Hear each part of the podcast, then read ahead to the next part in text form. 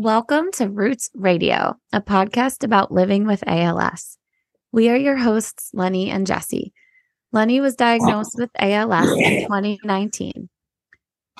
Jesse, myself, I'm a social worker. Together, we take a deep dive into the lives of those incredible individuals living with ALS, as well as those in the community advocating for those families who have been touched by ALS in some way. Roots Radio was inspired by Lenny's desire to help others who are living with ALS like he is. Out of his desire, Roots Radio was born. The inspiration for our title, Roots Radio, draws meaning from the belief that the roots of who we are in this world is and always will be a part of who we are, especially in the face of ALS. The roots of our experiences in the world, the companionship we seek, the love we feel, and the reflection of what we have meant to others, these are the roots that will continue to nourish our community despite the ever na- changing nature of ALS. To quote one of our good friends, Kyle Mullins, ALS is a club that we never wanted to be a part of, but thank God there is a club. Welcome to episode 13. Yes. Thank you, Jesse. Today is our 13th episode. I think we started in 2020, so we're doing roughly four a year, and we're always looking for others that would like to participate. But today, as Jesse said, we are welcoming Mark Wickelman from the great state of Oklahoma, Jenks, Oklahoma. Mm-hmm. And if I recall, Mark, you're not a Sooner fan, but you're a Cowboy fan, right? Correct. Yeah, we um, my uh, family, I should say, my oldest daughter, son-in-law, and uh, grandkids live here. So we re- recently moved from Texas to Jenks to be closer to them. That's great. That's that's really really uh, good to be close to family. As you know, we've all within the community know how important it is. And you know, Mark is is living with ALS, he lives with his wife Cindy and has two daughters, Sarah and Christy. And we first became aware of Mark through, I believe, his website that we'll get into a little bit more, developed through his passion with fly fishing. But with that being said, Mark, a warm welcome to us. We're really excited to speak with you today. So thank you for joining us. Well, I thank you and Jesse for the uh, the opportunity. My gosh, we're so excited. And um, Mark, you had told us that this is your first podcast, so that's exciting. Yeah. and also, it is our first time having somebody on the podcast who um, is not from the state of Pennsylvania or not somebody that either Lenny and I have already like met through a different circle. So this is really even more exciting, I think. yeah.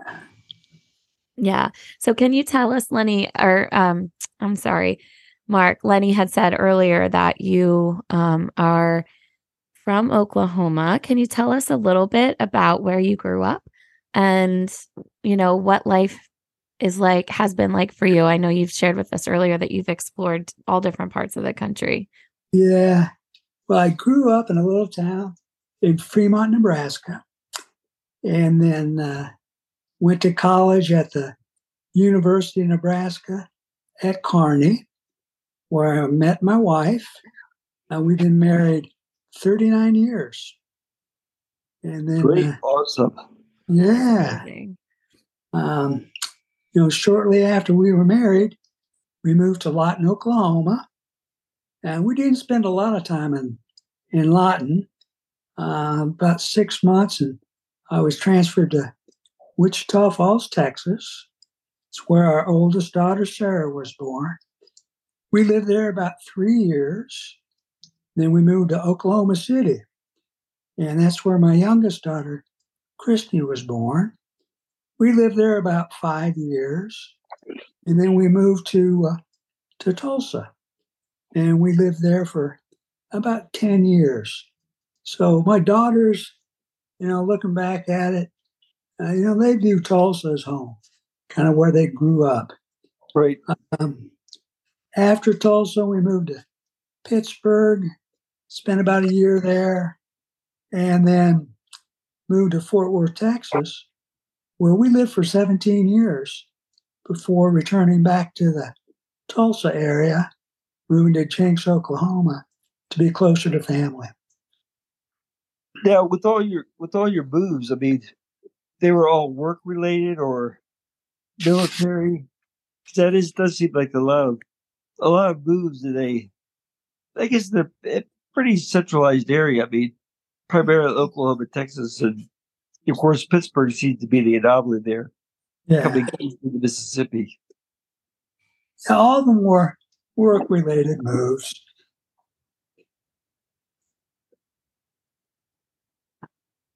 I mean, what a I just was as you were describing it, I was thinking about the map, a little map, and you and your family going to from each place to each place Yeah. and how um just what amount of community and and country you've seen and you know each one a little bit different um you said your girls felt like probably feel like Tulsa is home to Yeah. them do you have a place that feels of all the ones there that feels the most home to you Well, you know, now that we're living back in Oklahoma, I tell you what, it really feels like home. And there's something special about being around family. And uh, shortly after we moved back to uh, the Tulsa area, uh, my youngest daughter uh, had been living in New York City, and she moved back to be with us. And uh, really to kind of help my wife out um, as this disease kind of, um, you know, um, does its thing. So Right. she's there's kind of additional support. So it, it's nice having family they're close. Yeah, that is uh, very special, especially with your daughter coming from New York City back to Oklahoma. Basically, the clash of of different cultures, I would imagine. Oh yeah. came back. And with all your moving around, do you uh do you have friends or you know in many of these other places that uh you stay in touch with? Uh, I got Lenny. I got friends all over the place. That's great. one thing that I kind of found out uh, when I put my website up. Um, I've got friends really uh, just about every state, and uh, um, just recently I had a group of high school buddies. One lives in Georgia, one lives in Wisconsin, two of them still live in Nebraska came down and spent a long weekend with me, just again, just to kind of reminisce and share time together. That's good. And then through the, through the course of my work, I travel a lot too. So, yeah, I've got uh, I got a lot of friends in a lot of places. I guess. Yeah, that's that with that country song. I got a lot of friends in low places. low places Yeah. yep Yeah, I remember that. Yeah. mark has a lot of friends in all places yeah. all places. Yeah, three letters. But and you were you were in the logistics industry, right? For I That's guess movement of freight, freight movement. Yeah, I was in a small package business, um, and uh, uh, covered part of Texas and uh, New Mexico was my territory. And did you? So you you weren't doing sales. You were the logistical end to make sure that you had the appropriate inventory, it got shipped where it needed to be shipped, and followed up with it. Is that Yeah, actually, I was a, an engineer, and uh, my, I had a team that I worked with, and we did a lot of uh, planning as far as capacity planning. Uh, we looked at manning plans. Um, one of the things that they're working through right now is getting ready for peak. That surge of volume that comes through uh, during the Christmas time. Right. And so, always trying to make sure that we have the resources in place to handle the demands of the shippers. That's pretty cool. I imagine that uh, this time of the year that would certainly not be lacking in stress as you want to make sure that every parcel got where it was supposed to get in the time frame that it was promised. And I gotta tell you, one thing I've always been amazed with is like Federal Express.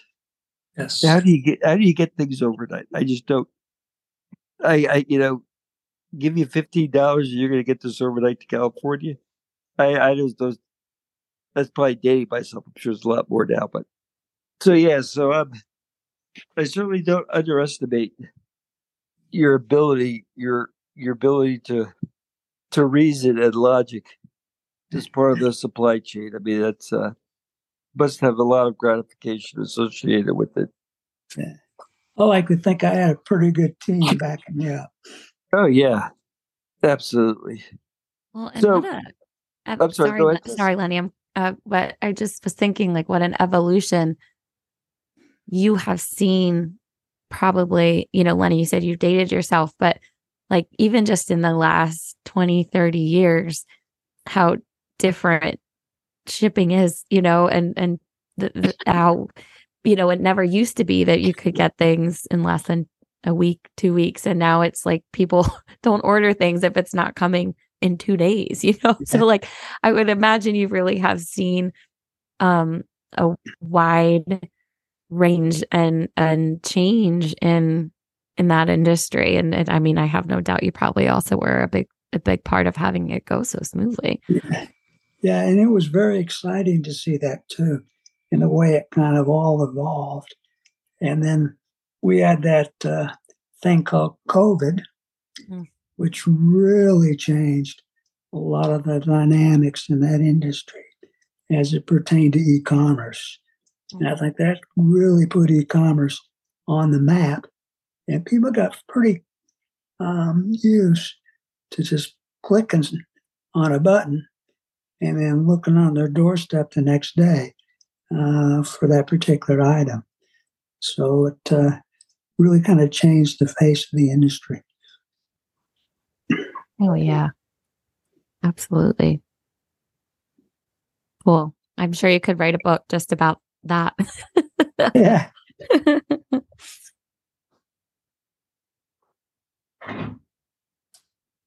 um Lenny, sorry, I didn't mean to cut you off there, but you were Yeah. I think getting ready to ask about the next next big thing. Oh, I'm sorry. I had myself on mute. Oh, you're okay. Uh, yeah, my bad. See, we're not a professional show. Still working out the kinks pretty much on my side. Oh, But what I was saying was, that's what amazes me about Amazon. I mm, mean, it, the idea that you click and you get it the next day. I mean, and I didn't really do Amazon until I got sick, and then certainly till COVID happened. Yeah. But it was amazing. I just, I, it, to this day, I don't know how it's done, and it's just, it's like magic as far as I'm concerned. So, so moving on from that, Mark, one of the things that we spoke about our pre-broadcast interview was your passion for the outdoors. In particular, your passion for fishing, which then got a fire point on it when that evolved into fly fishing that I believe you've been doing avidly over the last 20 years or so.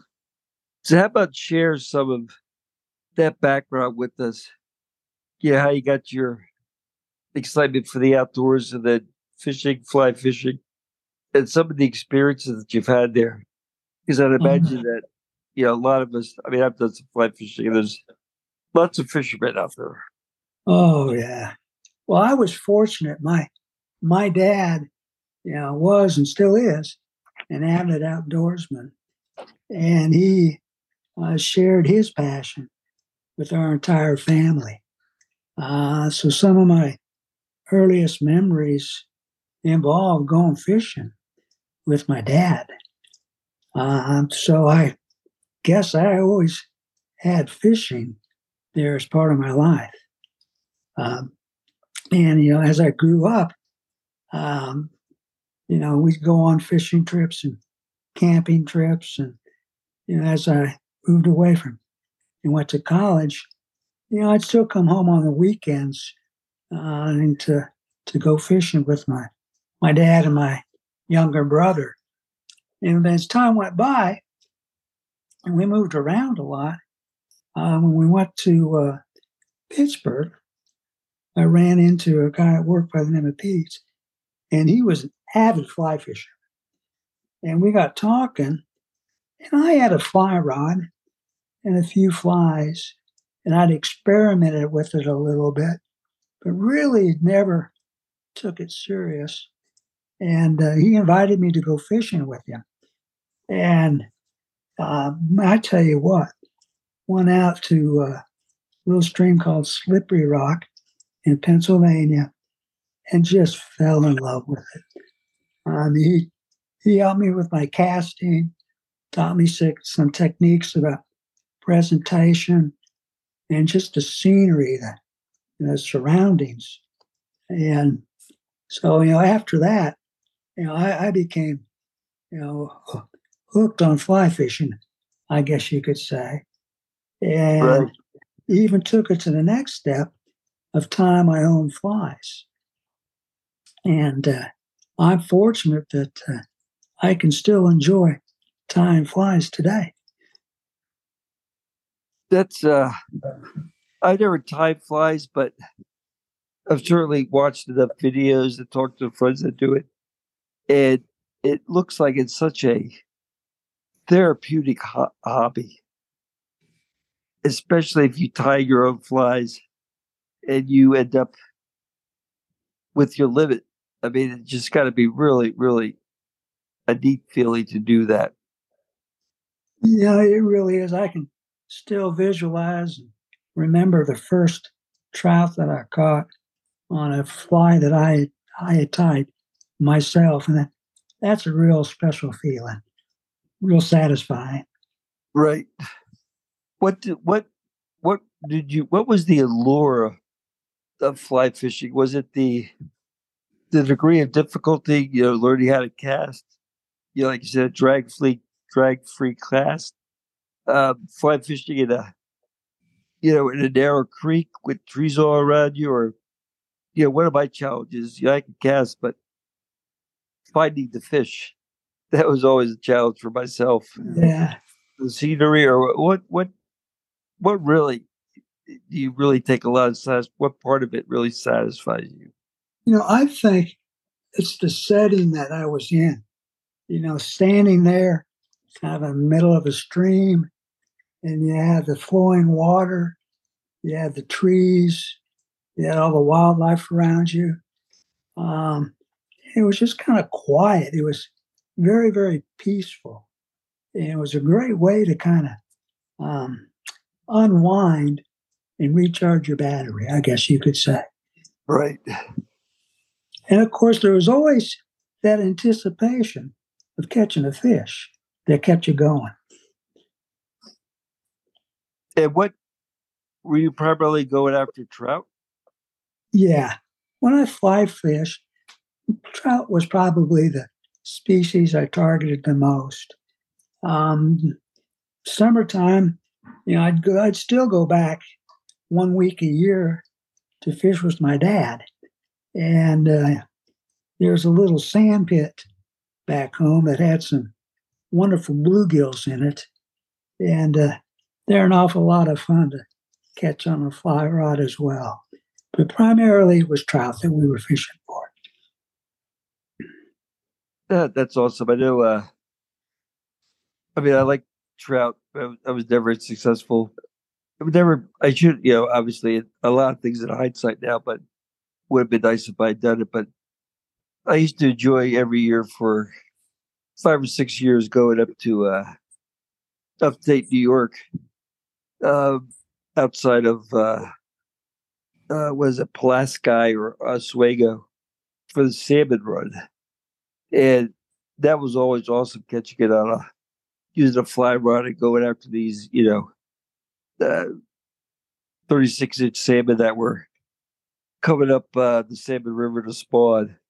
And Yeah. that was that was a lot of fun. You just using little little little eggs, little because they're not they're not really feeding. They're just really they're aggravated. They're irritable. So anything that gets in the way, they just eat. Although once again, they seem to eat a lot of other people's flies that I own. But nonetheless, it was still fun for a lot of the same reasons.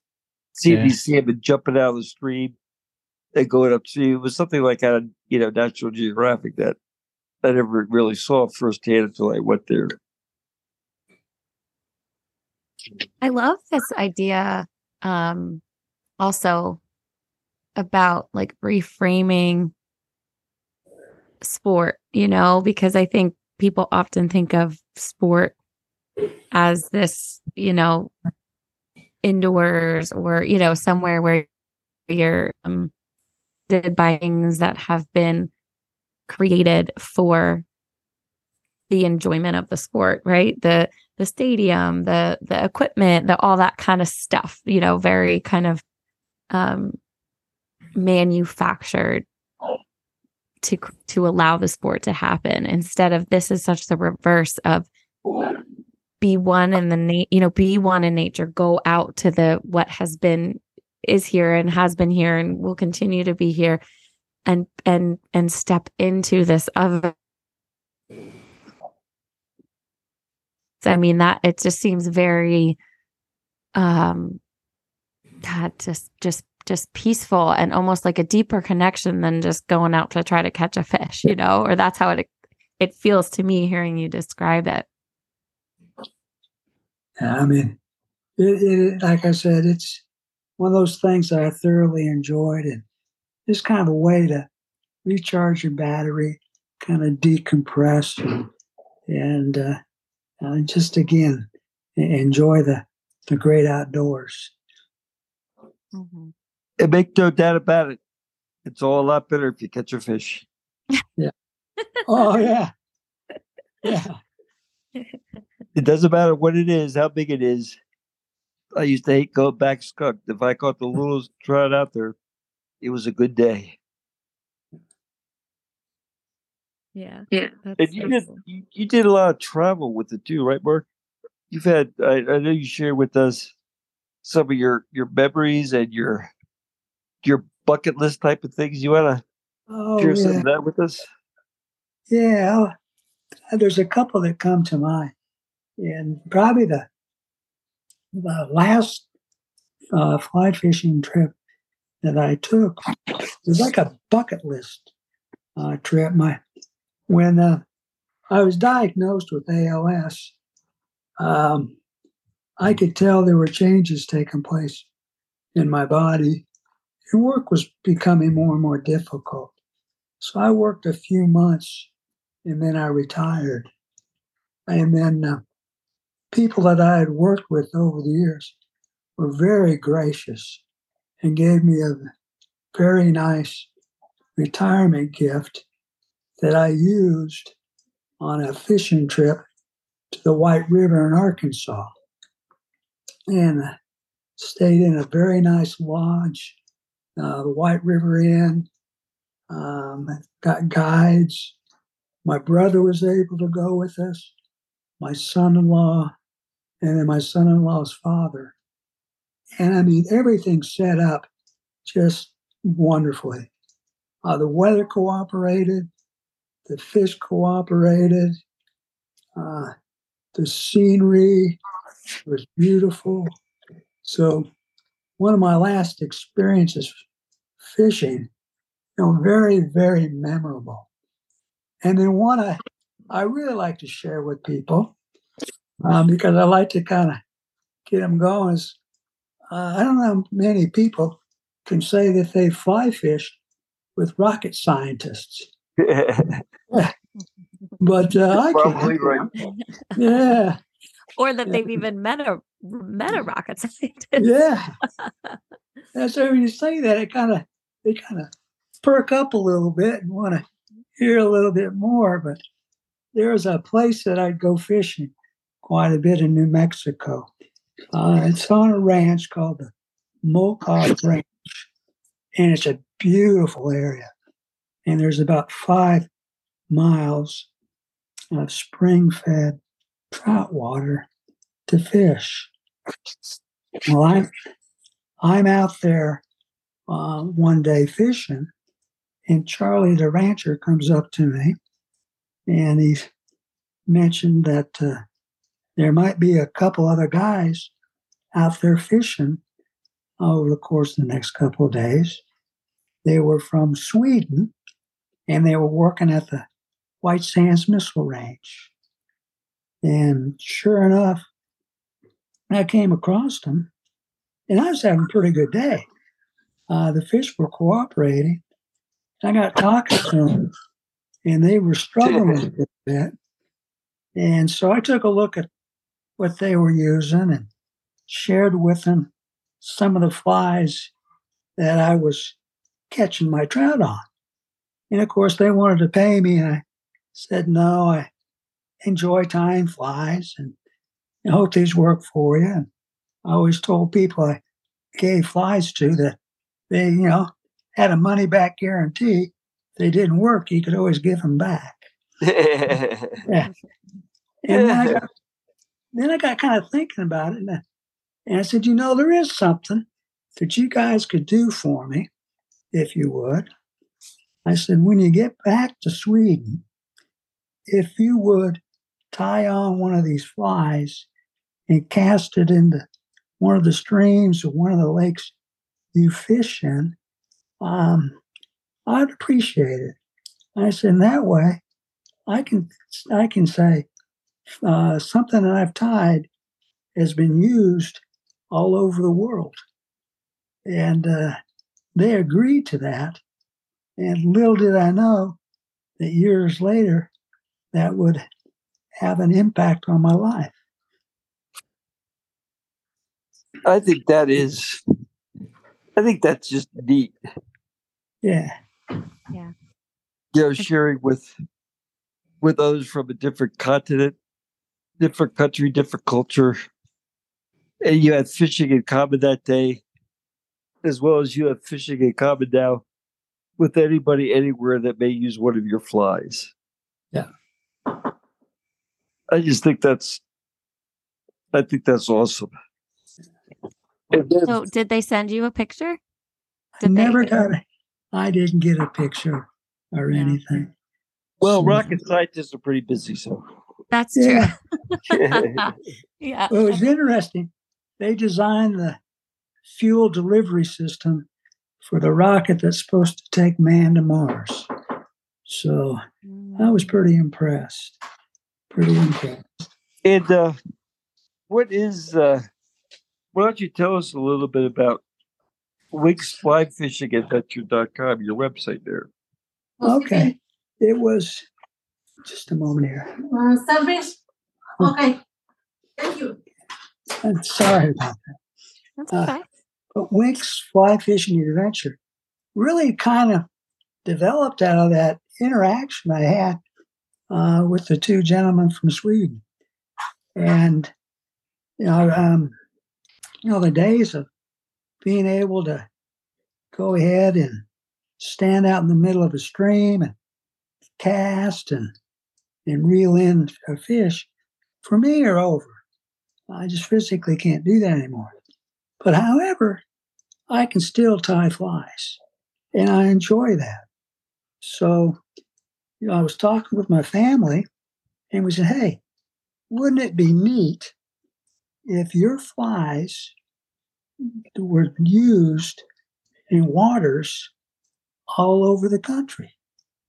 And we could keep track of what states they've been used in, what lakes, what streams.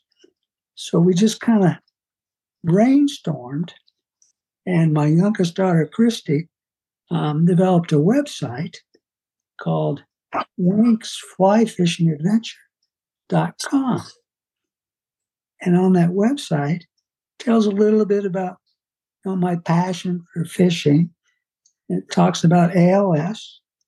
And if you want to participate in the adventure, it's real simple.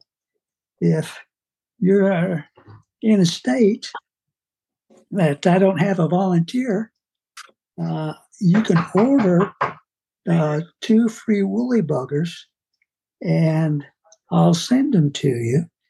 And the only thing I request is when you use them on a stream or a lake, that you send me a picture of that body of water. So, uh, any just a just a moment here. Oh, No sorry. worries. Yeah, I'm fine. I'm in a hotel. How are you? Traveling with my wife for the next couple of days. Yeah. Yeah, good for you. Good for you. Hopefully So you can edit that out. What's that? Hopefully you can edit that out. Oh Uh, yeah, no worries. It's it's No, no, that adds to the authenticity of our Yeah. of our show. Uh, thank you for Uh, fitting us in, even but on yeah. change of Yeah. plans. That's a real honor. Yeah. Yeah, we do appreciate that. So, Just a- just out of curiosity, Excuse me, how? sir. Uh, Yeah. You know I'm recording.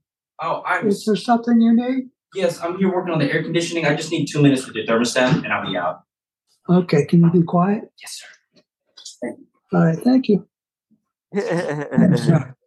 there Sorry, Sorry about you that. go. Hey, That's okay. this is this is a live show. We don't we don't edit anything out. It what goes goes. But but Yeah. um, what kind of reception has your website got? I mean, how many how many people have you know how many uh looks have you had or shares and how We've many got states over- are you represented in? Sure. We got over 1,600 hits on our website. Wow. We- I've got volunteers in 40 of the 50 states. Uh, we've started posting some pictures that have, are coming back into us. Um, I've got some great pictures from a gentleman in Utah. Uh, he must be pretty savvy with a with a GoPro because he shows the fish being released underwater and swimming away. It's pretty impressive. wow. That is. Yeah. But Nope. it's, and then what's really neat is we're hearing from people all over the country. Um, some friends that I haven't heard from since I played Little League Baseball. Um, and then we're making new friends all over the country. You know, I'll get an email. Oh, my, I know so and so. Sorry to hear about, you know, ALS. Love to help you out on your adventure. Can you send me a couple of woolly buggers? And uh, I send them all. So it's been a lot of fun um, to go ahead and, and interact with everyone. And again, right now it's just been word of mouth and been pretty amazing. And then I always share our website with people. If they just want to follow along, uh, they can check in and see how we're progressing. That is so, That is so that's cool. Yeah. That's cool. As I listen to you, I've got other ideas streaming through my head. My I have I generally have good plans. Just that execution part that kind of foils me at times.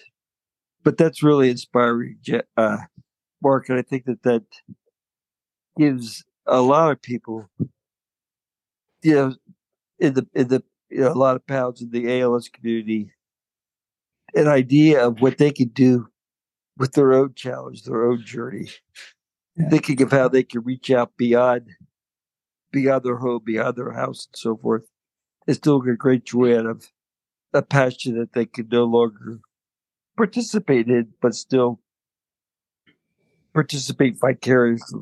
vicariously. Yeah. And So I tell, I tell you, when I see those pictures, I, I can visualize stepping into that water. Uh, yeah. I can Mhm. feel the weight of that fly rod in my hand and the tug on that line when the fish takes it.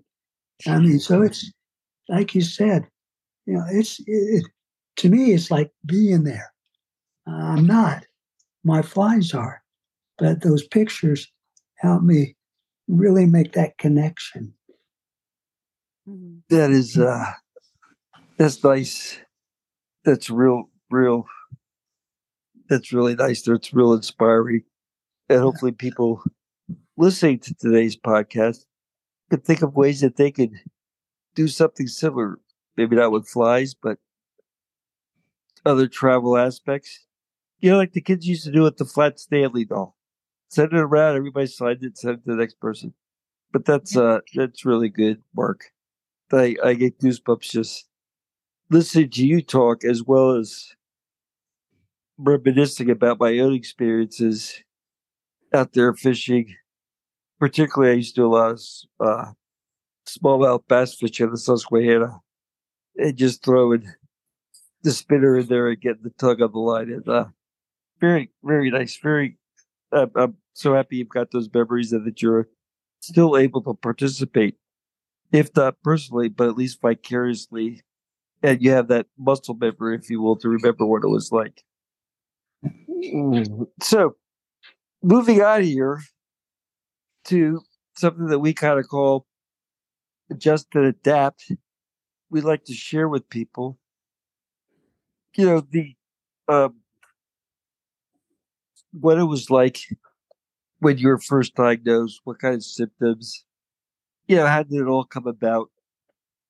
And, you know, anything that you could possibly share with people that that they they should consider that you think may be helpful to them and their family as you know they move forward. Yeah. One of the things I was hesitant to do was look for help. Because early on, I didn't feel like I, I need a lot of it. Um, you know, they talked about, you know, do you have somebody to talk to? Well, I didn't really feel the need for that. Um, they had support groups, you know, other people that had ALS. And I didn't really feel like I needed that. And I think actually I was a little scared of it. You know, I didn't want to go to a, a meeting and Right. people that were in a power chair Yes. or had, you know, were breathing through a, a mask. And I think I shared with you. I mean, I, I even got to the point where I stopped watching The Big Bang Theory. And as silly as it seems, I was always afraid that they'd have like Stephen Hawking's on there. And that's just, I wasn't ready to see that. But I tell you, after time went by, some of the best decisions I made was were talk to somebody. Uh, my daughter got online and uh, found a group called ALS Family of Faith, and they provide people care partners um, that talk to you about ALS, about things you can do, about you know, from a spiritual aspect, uh, and uh, really, really helped me.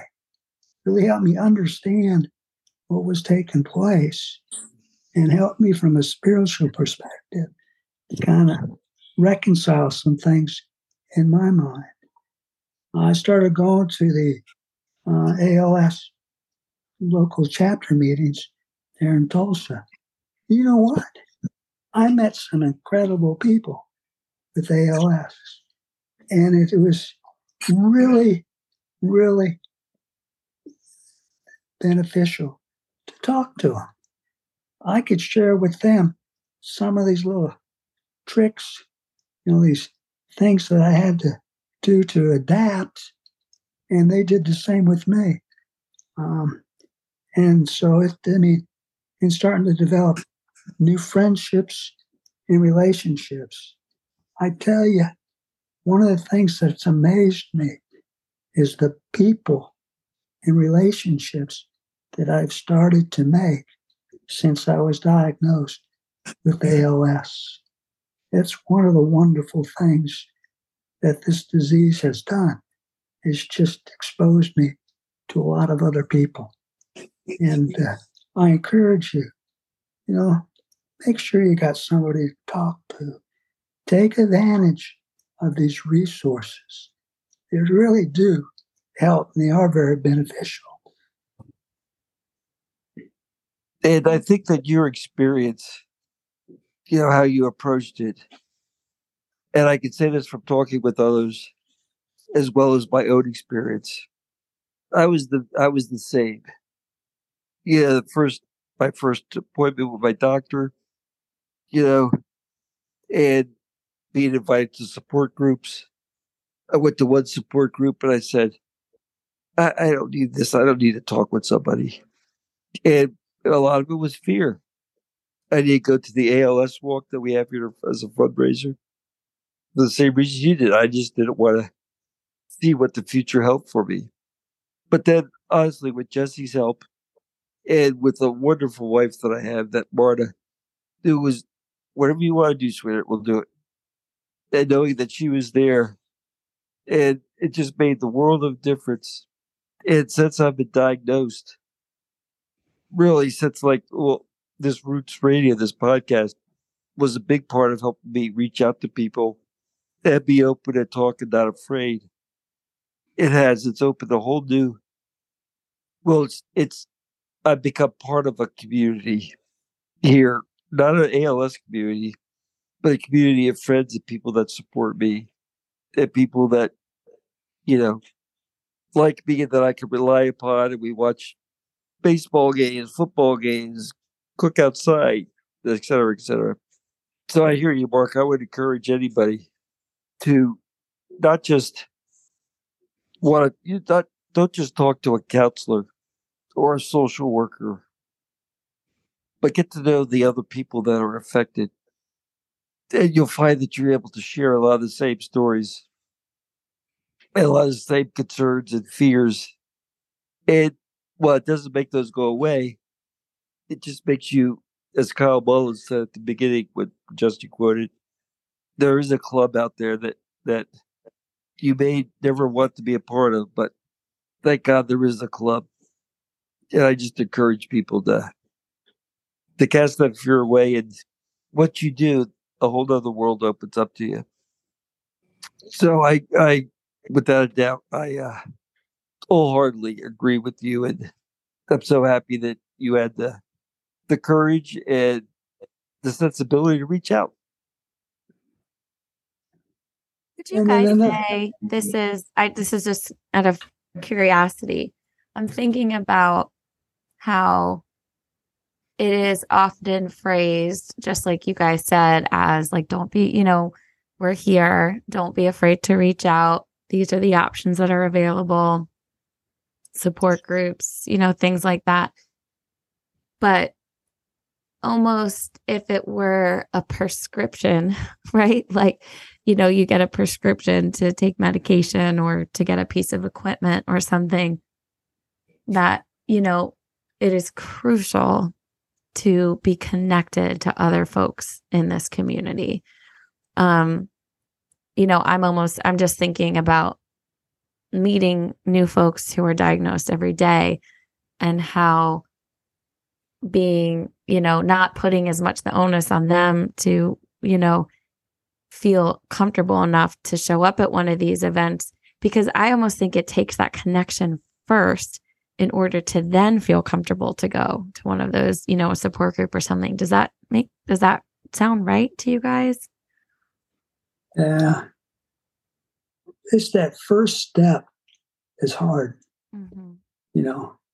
And I think everybody probably processes, you know, hey, you know, I, I've got this disease Mhm. a little differently, but there's a lot of similarities. You know, just as Lenny described, they're kind of the same thing. You know, you really don't want to at first see what the disease looks like. Mhm. But after you, you see people that are experiencing the same thing as you are, it's not as lonely. It's Mm. not as scary. I mean, you got, you know, I'm fortunate, and it sounds like Lenny's too. I got a wonderful support group of family and friends.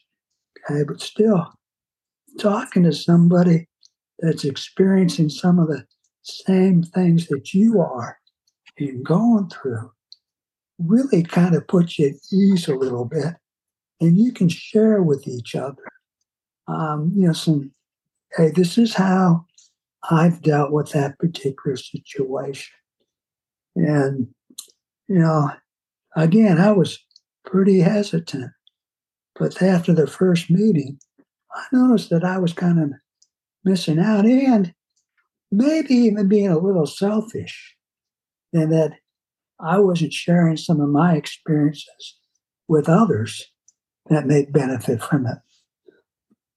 Mm. That's Yeah, that's a real good- Yeah. That's a real good point. And that's one thing that uh, I do try to share with people is that it's so easy to make somebody feel special.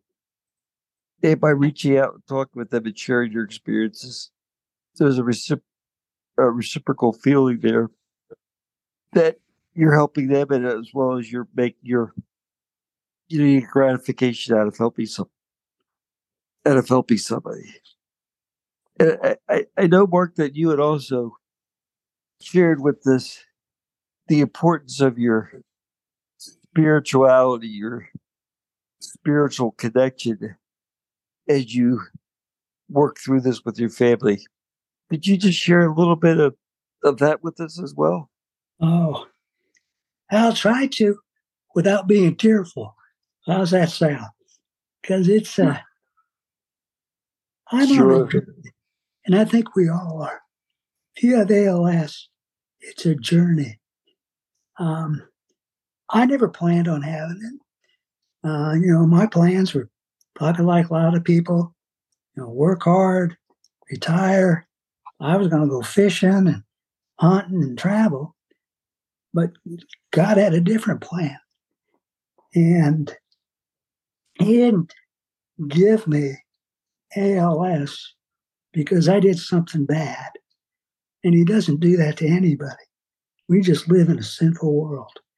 Okay. But He can take this awful disease and bring some good about it. In my life, He has drawn me closer to Him to where I trust in Him more and more every day.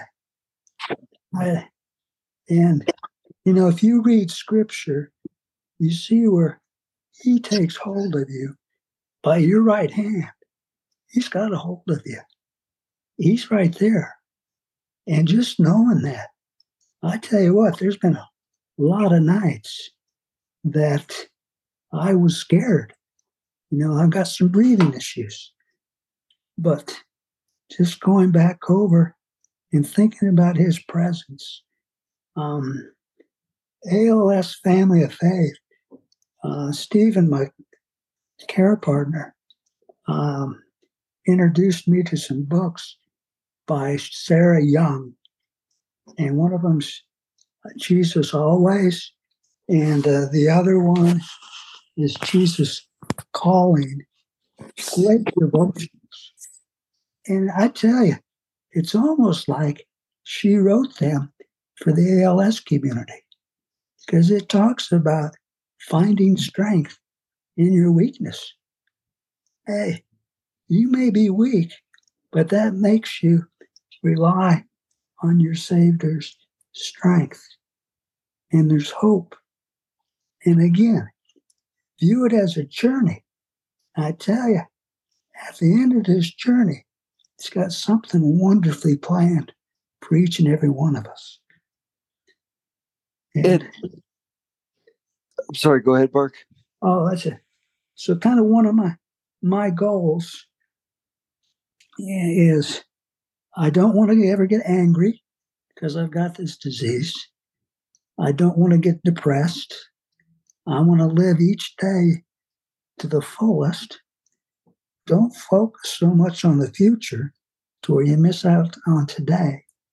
And let God's light shine into you and reflect into those around you. That is uh, wonderfully articulated. Mhm. And regardless of where people find the comfort, whether it's through a spiritual connection or a secular connection, I think the, the important point there is that there are ways to use your free will and make a choice. And hopefully that choice will be, you know, screw it. I'm going to do the best I can. And I think once you do that and you accept where you are, and maybe push aside, you know, the the why me type of thoughts, and you have community with you, you can make it a notwithstanding the disease, but a wonderful experience as you open yourself up to others and others open themselves up to you. So that was that was wonderfully stated, and I'm I'm glad that you've been able to find that that comfort through your connection spiritually. That's you. so beautiful. That's so beautiful. I guess moving on now is that one of the things that we had talked to Mark about as part of our pre podcast interview, which we try to do and hopefully makes it a smoother discussion. But as you can see, there are unforeseen events that happen, which once again add to the authenticity of this. But we were brainstorming with Mark, Jesse, and I about having some type of fly fishing tournament that could either um, further connect the ALS community and friends within the community. When I say community, it's not just people with ALS, but everything friends, family, doctors, researchers, whoever was whoever was interested. But one of the things that I had, uh, and it's quite common, you know, we had a golf fundraiser for ALS. We raised, we did it seventeen thousand dollars, which I distributed to um, the ALS families as well as to uh, association. So, me personally, I did not benefit a penny from it, other than the benefit that I got by sharing financially with others that were strapped more than I was. And we got talking about, hey, could this happen to fly fishing? So I don't know if you've given it more thought, any more thought, Mark, about maybe seeing how a fly fishing tournament could be worked into this and connecting people. So not to put you on the spot, but have you have you given any more thought to it? You know, I actually have, and I've considered a couple locations that it would be doable, and I've kind of floated it out there to a couple people. So, still in the very early stages of it, Sure. just trying to find out if there's any interest and how you know if we can do it at these certain areas. What you know? What would that require? but there's a couple there's a couple places in Oklahoma that have trout year round that would give us a lot of flexibility. I just have to kind of work, you know, with the state to find out what's you know what's possible.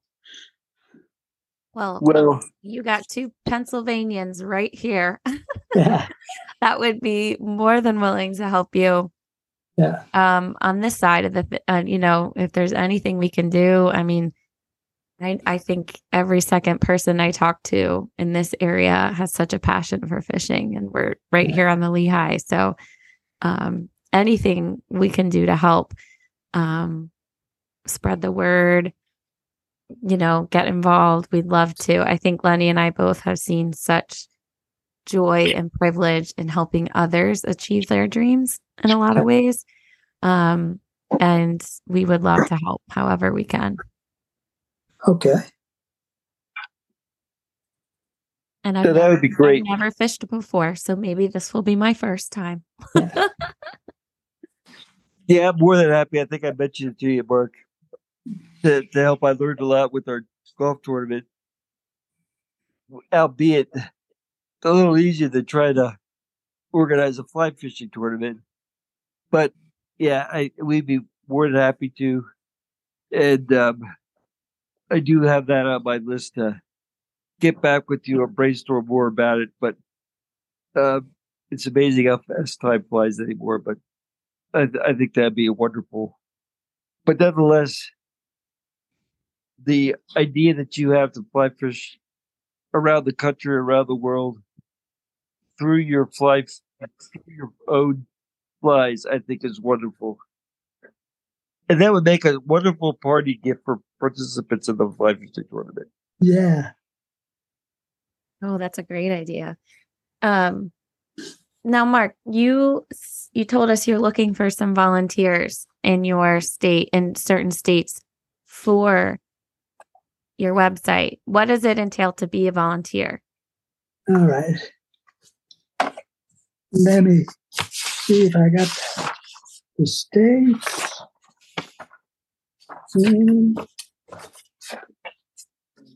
Okay. Indiana, I need a volunteer. Kentucky, Louisiana, Maryland, Massachusetts, Nevada, New Hampshire, New York, North Dakota, Ohio, Rhode Island, Vermont. Beautiful. Okay. So if you are somebody, so a volunteer is somebody who lives in that state who would assist with making the flies for you. Is that how the volunteering works? No, Oh. actually, all all you have to do is go to our website. There's a place there where you can order a set of flies, and I'll send them to you. Okay. And then there's a little card on there, again, that kind of goes over what help I need. And really, all I need is for you to use them in the waters of your state. So if you go fishing and you fish with them in a stream, just email me. Uh, hey, I went out to such and such a stream and used your fly. If you want to send pictures, oh, I'd love that and we'll post that to our website so people can keep track of that. So I'll send you two olive green woolly buggers that I've tied, and all I ask is you use them and uh, let me know where so I can update uh, our map so people can follow along. So that's 12 more states, right? Is Yeah. that 12? 12 more? And then you will have gotten the whole country? Yeah. All right. Well, you heard that, folks. I'm going to, I'm already thinking, who do I know that lives in I just- just got an email this morning from a guy in British Columbia. Oh, Yeah. So somebody passed a couple flies on to him. So it's, again, it's just fascinating to kind of watch this thing develop and grow. Hmm. That's that's that's cool. Yeah. That is just cool. Yeah. Well, Mark, thank you so much for your time and interest and willingness to share some of your thoughts and private moments with the rest of the community and with whoever happens to listen to our podcast. Well, Lenny and Jesse, it's it's been a, a privilege to spend time with you on your podcast today. Thank you for, ha- thank you for coming. This was, Yeah. this was so fun. And um, we will we will be in touch because there's more dreaming to happen here. I have a, a good feeling about it. Okay, cool. well, thank you guys so much. And um, stay tuned for what's next. okay. Bye bye. Bye, Mark. Bye then.